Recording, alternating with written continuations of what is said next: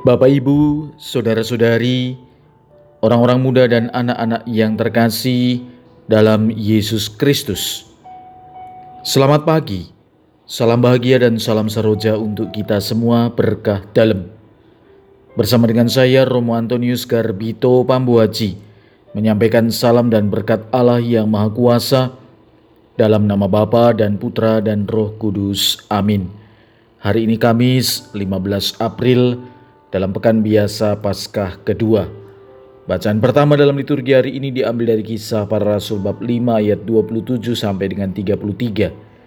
Bacaan Injil diambil dari Injil Yohanes bab 3 ayat 31 sampai dengan 36.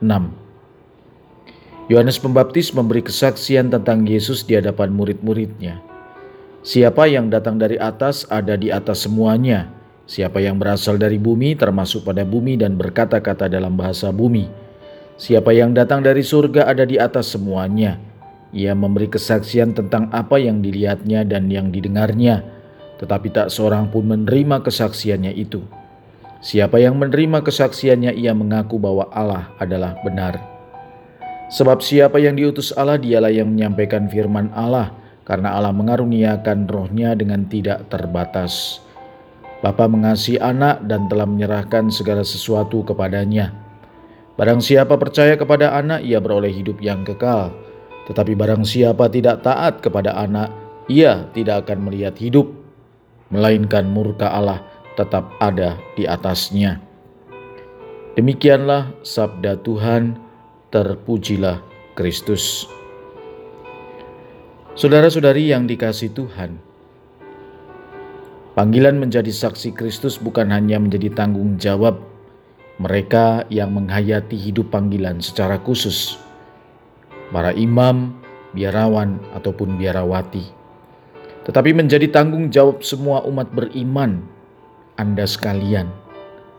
Persoalannya atau pertanyaannya adalah, apakah punya kemauan, keberanian, dan juga kemampuan?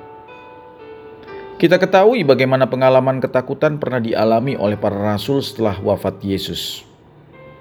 Mereka memilih untuk berdiam di rumah, mengunci pintu, dan memilih untuk kembali kepada pekerjaan lama mereka. Di tengah keraguan dan ketakutannya, Yesus tetap menampakkan diri di hadapan mereka dan memberi roh yang kudus untuk menguatkan mereka. Kuasa Roh Kudus inilah yang membuat mereka kuat, berani, dan mampu mengikuti kehendak Tuhan. Petrus dan teman-temannya menyadari bahwa mereka sedang melawan arus. Nyawa adalah taruhan ketika berhadapan dengan para pemimpin Yahudi. Namun, mereka menyadari semua perkataan yang telah diucapkan, dan mereka percaya bahwa Tuhan pasti bekerja. Hal penting bagi mereka adalah kemampuan mendengar dan menaati Tuhan. Itu sebabnya, dalam situasi sulit, mereka masih mengatakan ketaatan kepada Tuhan, bukan kepada manusia. Dalam kehidupan kita, ketika di antara kita mampu mentaati kehendak Tuhan, maka dengan sendirinya kita akan mencintai Tuhan.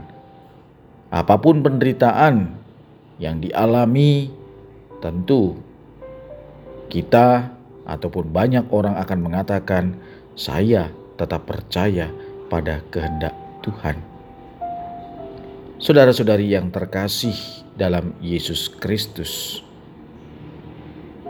sabda Tuhan hari ini mengajarkan kepada kita untuk mendengar dengan baik Tuhan dan sesama. Kalau kita mendengar Tuhan dengan baik, akan mengantar kita bersatu dengannya. Kalau kita mendengar sesama, maka kita saling mencintai satu sama lain. Dan kalau semua itu kita lakukan dengan baik, maka kita akan memiliki kemampuan, kemauan, dan keberanian untuk menjadi saksi Tuhan. Mari kita memberi kesaksian yang menghidupkan, memberi kesaksian yang baik, yang sesuai dengan apa yang menjadi kehendak Tuhan. Marilah kita berdoa. Tuhan Yesus, syukur bahwa kami boleh mengenal Engkau sebagai Juru Selamat. Semoga kami menjadi taat dan setia, juga berani mau memberikan kesaksian tentang Engkau dan sesama, lewat teladan, sikap, perkataan, dan perbuatan. Berkat Allah yang Maha Kuasa, dalam nama Bapa dan Putra dan Roh Kudus. Amin.